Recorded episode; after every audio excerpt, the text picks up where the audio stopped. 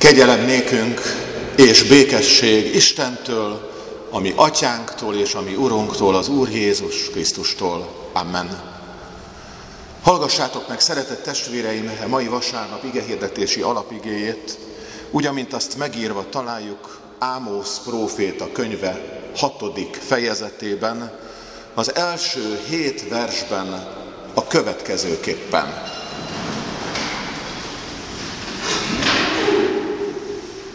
Így szól az Úr. Jaj a gondtalanoknak a Sionon, az elbizakodottaknak Samária hegyén, a legkiválóbb nép előkelőinek, akikhez folyamodik Izrael háza. Járjátok be Kálnét, és nézzetek szét. Onnan menjetek a nagy Hamádba, azután menjetek el a Filiszteus Gádba, Különbek vagytok-e ezeknél az országoknál? Nagyobb-e a területük a tieték, tietekénél? Ti azt gondoljátok, hogy messze van a veszedelem napja, ezért közel hoztátok az erőszak uralmát. Elefántcsont ágyakon heverésznek, pamlagokon terpeszkednek, megeszik a nyájból a bárányokat és a hízlalóból a borjúkat. Hárfa kísérettel dalolásznak, és azt hiszik, hogy zenéjük olyan, mint Dávidé. Kehelyből isszák a bort, és finom olajjal kenik magukat, de József romlásával nem törődnek. Ezért majd ők mennek a foglyok élén fogságba, és vége lesz a terpeszkedők mulatozásának. Amen.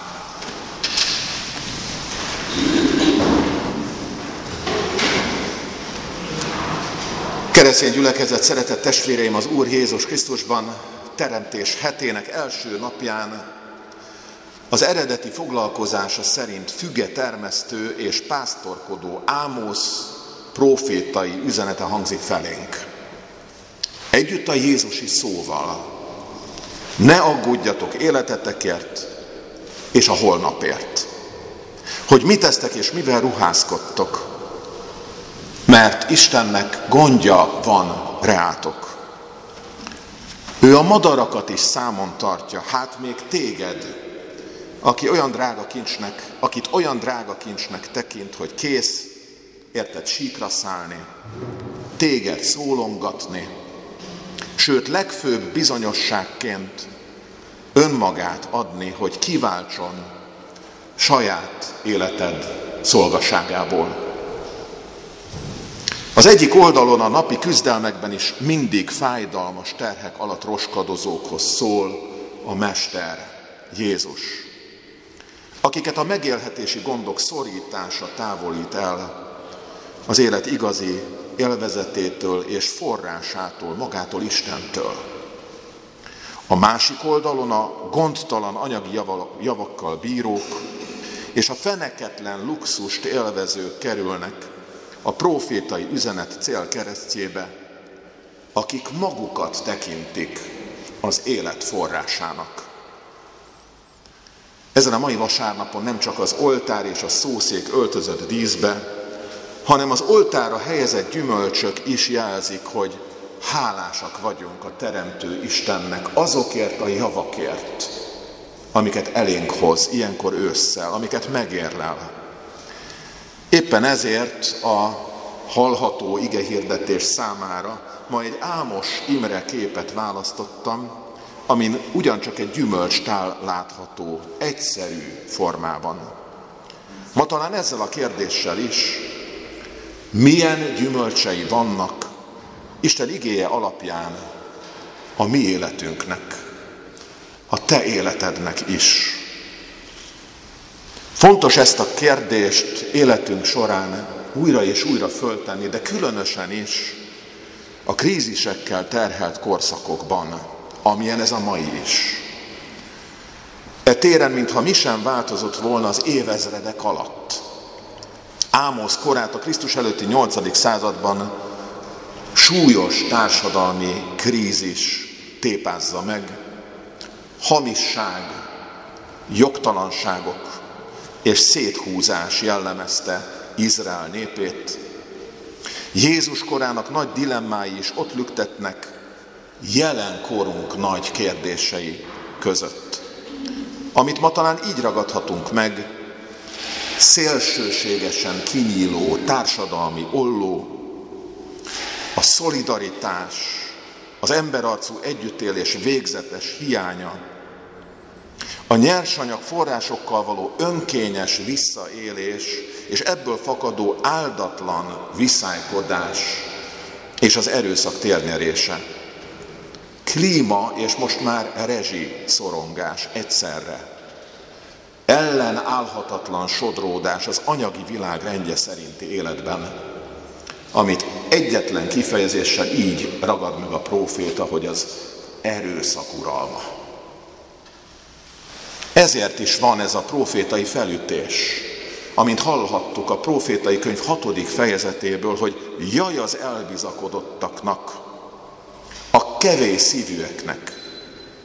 Nem kerülhetik el, hogy saját életmódjuk fogságába esve kerüljenek Isten ítélete alá. Mindez hangzik a legkiválóbb nép előkelőinek, amit így fordíthatunk le a mai fogalmakra, a társadalmi elitnek. Voltak ennek a ma is tetten érhető, maga köré csavarodott, gőgös wellnessnek az ókorban is kifinomult változatai, és a villanó képek, amik megjelentek mai igényben, ezt erősítik. A proféta ilyeneket emlegett. Elefánt csont faragványokkal díszített kerevetek, amint terpeszkednek, és máskülönben csak a templomi célra elkülönített szent olaj egyéni luxusra való elpazarlása. Mindez nem egyszerűen kozmetikai, hanem messiási hittel összefüggő kérdés. Ugyanis az Exodus könyvében, Mózes második könyvének 31. fejezetében szigorú tilalom övezi a szent olaj felhasználását. Így az idézet, felkenésre való szent olajom lesz ez, bizonyos receptúra szerint, nemzedékről nemzedékre.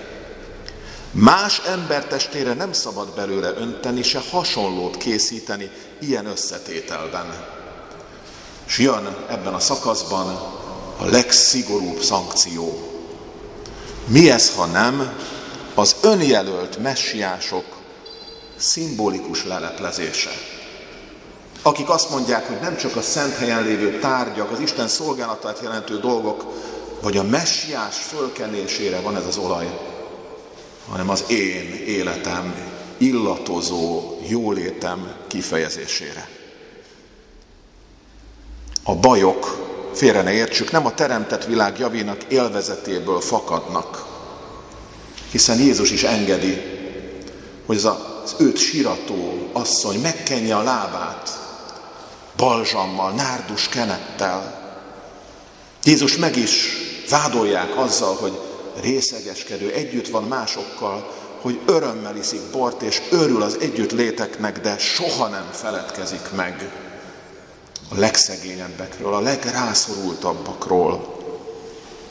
Ez az ige, ez a profétai ige összhangban Jézus szavával a bajban levőket nagy ívben kikerülő élfhajház, hedonista életszemléletet és annak gyakorlatát ítéli el. Ez a kétségbe esett és kiüresedett modernkori materializmus az a baj, amit divatosan napjainkban, kultúrkörünkben éppen keresztény mázzal szokás leönteni. Ám az Istentől elszakadt világszemlélet érhető tetten ezekben a jelekben.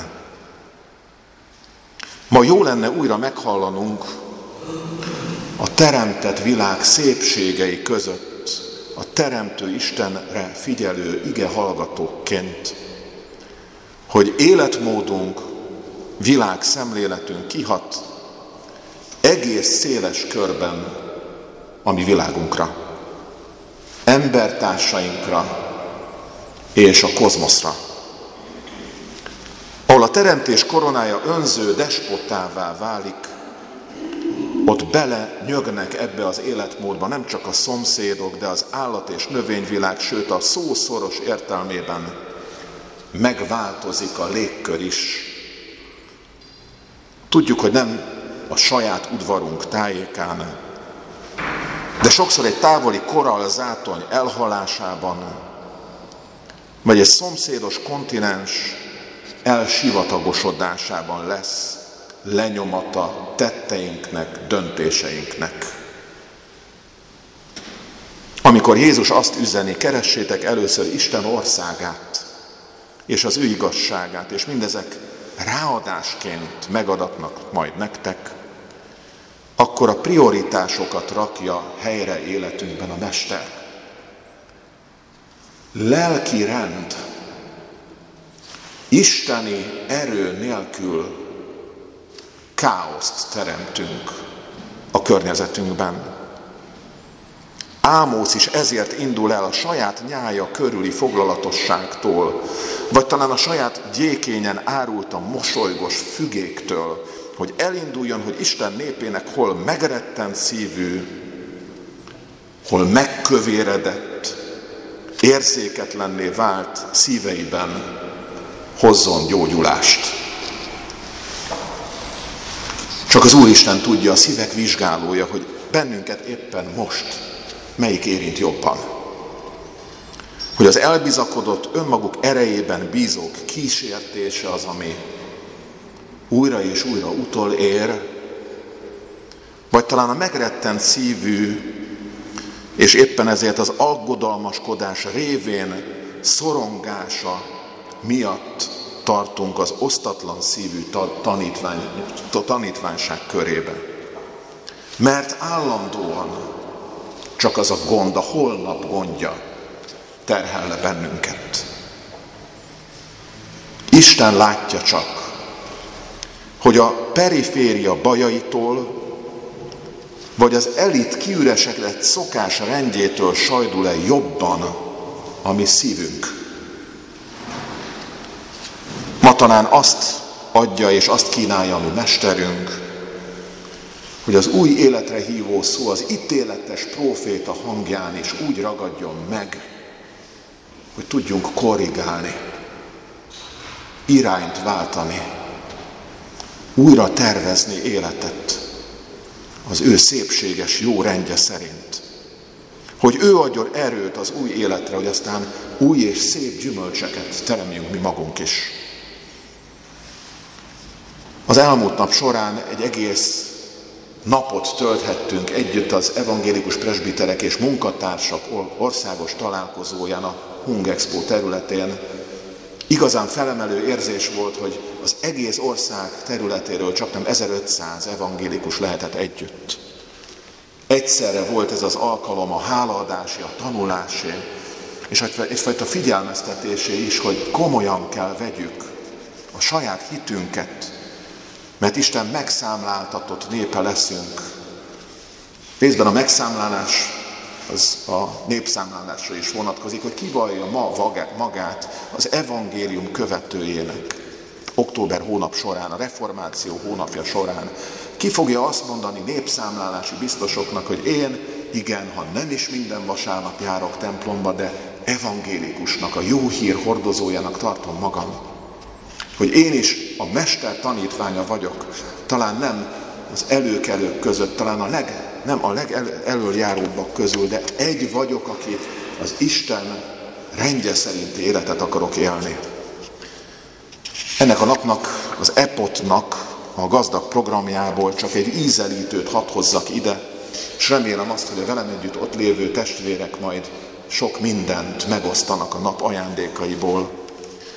A délután során olyan szekció ülések voltak, ahol a spirituális erőforrások, a Krisztus tanulásának dolgában, a hitünk megélése, akár az anyagi dolgainkban, vagy az együttműködés úgy is, mint ami nekünk is természetes módon adatott, hogy templom és iskola együtt van, hogy a hitünk és a szellemi javakkal való gazdálkodás hogyan lesz a jövőben, hogy hogyan lesznek láthatóvá az életünk dolgai, a környezetünkben, hogyan leszünk sóvá kovásszá, világító mécsessé, ilyen szekciókban lehetett részt venni, beszélgetésben, elmélyítő előadásokban, csak egy-egy mondatos hitvallást hadd olvassak föl e szekciók üzenetéből. Hiszem, hogy van személyes történetem a Bibliával. Ez a történet Istentől indul és folyamatos fejlődést igényel. Hisszük, hogy Jézus Krisztustól, aki Isten országát tanításban és beszélgetésekben hozta hozzánk közel, ma is sokat tanulhatunk az emberlét lényegéről és céljairól. Hisszük, hogy Isten nem csak fogyasztónak rendelt minket a gyülekezetbe és az egyházba, hanem ránk bízta közösségeink evilági működtetésének feladatait is. A negyedik csoport ilyen hitvallásos, kiragadott mondata ez. Hisszük, hogy a kegyelmi ajándékok között ugyan különbség van, de a lélek ugyanaz. S végül hiszem, hogy Isten indítja el bennem a gondolatot és a tettet, amelyel erősíthetem és építhetem gyülekezetemet. Vajon nem erre van-e nekünk is szükségünk, hogy újra elfogadjuk ezt a hívó szót, és hogy újra rendezve az életünket itt tudjunk hatni. Isten igével megerősödötten a lélek által a saját környezetünkben egy olyan kor közepén, ami tele van krízissel, és szinte kiállt azokért a gyermekekért, akik Isten szerinti életet élnek. Keressétek először Isten országát és az ő igazságát, és mindezek ráadásként megadatnak majd nektek. Legyetek, drága testvéreim, ebben elöljárókká, kiválósággá, sodródás helyett a lelki élet kincseiből jót termő tanítványokká. Amen. Imádkozzunk.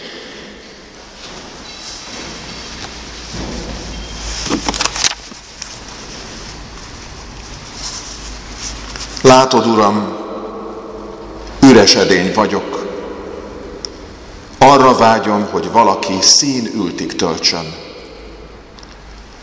Uram, tölts fel hát, gyenge vagyok a hitben, erősíts engem.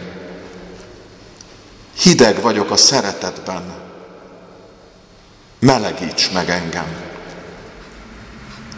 Melegíts meg és megmelegszem, hadd áradjon túl szeretetem mindenkire, aki közelemben van. Nincs biztos erős hitem, időnként kételkedem is, nem is tudok benned mindig maradéktalanul hinni. Ó, Uram, segíts rajtam, gyarapítsd hitemet, bizalmamat. Amim csak van, mindenem benned van, Uram. Én szegény vagyok, te gazdag vagy, és azért jöttél, hogy a szegényeken megkönyörülj. Én bűnös és elesett vagyok, te igaz vagy. Itt nálam csak bűnök betegsége található, de nálad van az igazság teljessége. Ezért nálad maradok, néked semmit adnom nem kell, tőled mindent bátran elfogadhatok. Így adj gyümölcstermő életet. Krisztus, ami Urunk által. Amen. Isten ígére feleletül a 283-as számú énekünk harmadik verszakát énekeljük el.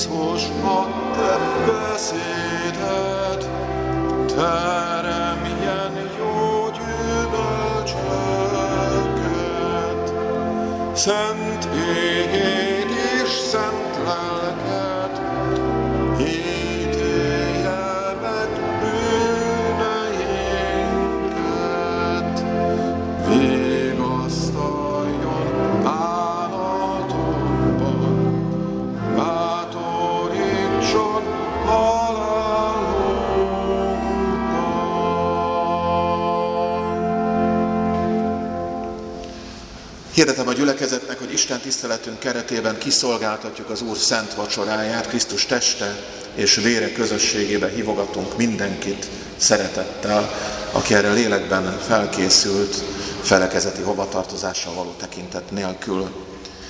E, Mai vasárnapon együtt imádkozunk súlyos beteg kórházban levő testvérünkért, Valéri, Valériáért is, akit szerető családja vesz körül, és akinek szenvedésében enyhülést, Isten szeretetének megtapasztalását kívánjuk életében.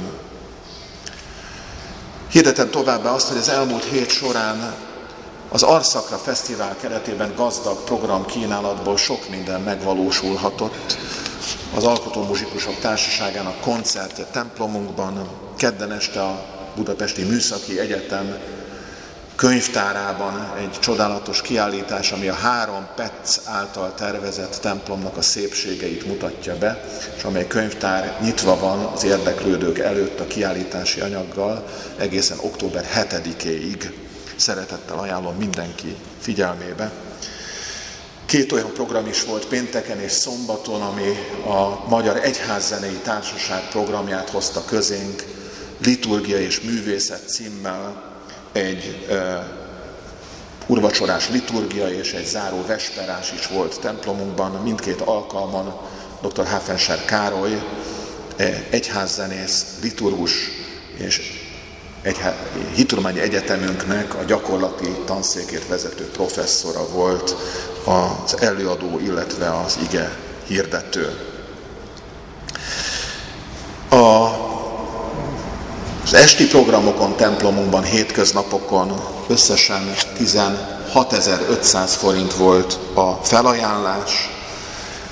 Az elmúlt vasárnap során testvéreink 75.740 forintot ajánlottak fel a gyülekezet javára, és volt egy tárgyi felajánlás is. Itt a szentében látható a szokásos pianino helyett egy szép, antik hangulatú zongora, egy Bözendorfer, amit a Kocor család jóvoltából kaphattunk meg, egy öreg és másnak nem kellő hangszer rendbetételére vállalkoztunk, és ilyen módon szólalhat meg reménység szerint egy-két héten belül.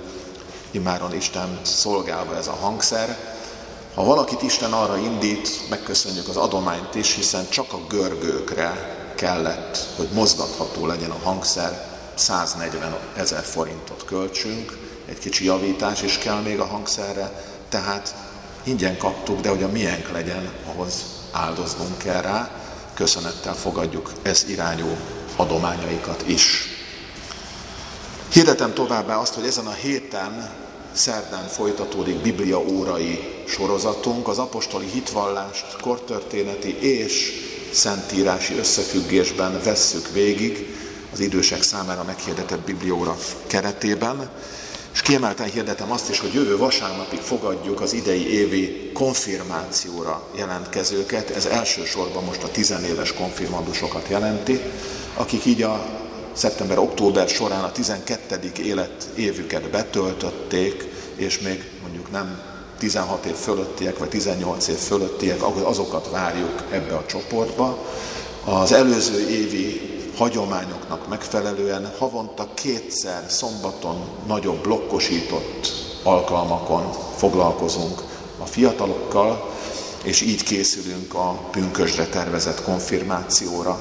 Imádságban hordozzuk ezt a korosztályt, azt a felnőtt néhány konfirmandust is, akik elindultak már, hogy megkeresztelkedjenek gyülekezetünkben. Három-négy ilyen felnőtt van most, akik a keresztség szentségében és konfirmációban szeretnének részesülni.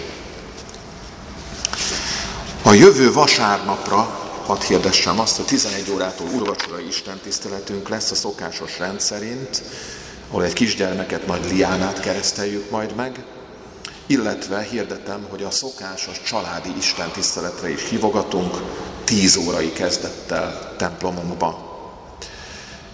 Egy e, vasmegyei származású szeretett testvérünktől veszünk búcsút csütörtökön délelőtt templomunkban, Kardos János testvérünket családja körében búcsúztatjuk, hogy aztán vidéken helyezzék örök nyugalomra hamvait. A feltámadás ura adjon a család számára vígaszt és erőt a gyász terheit hordozva. A kiáratnál kapható az Evangélikus Élet magazin legújabb száma, ezt ajánlom a testvérek figyelmébe. Végezetül pedig Isten békessége, meg minden értelmet meghalad, őrizze meg szíveinket, gondolatainkat Krisztus Jézusban, ami feltámadott Urunkban. Amen.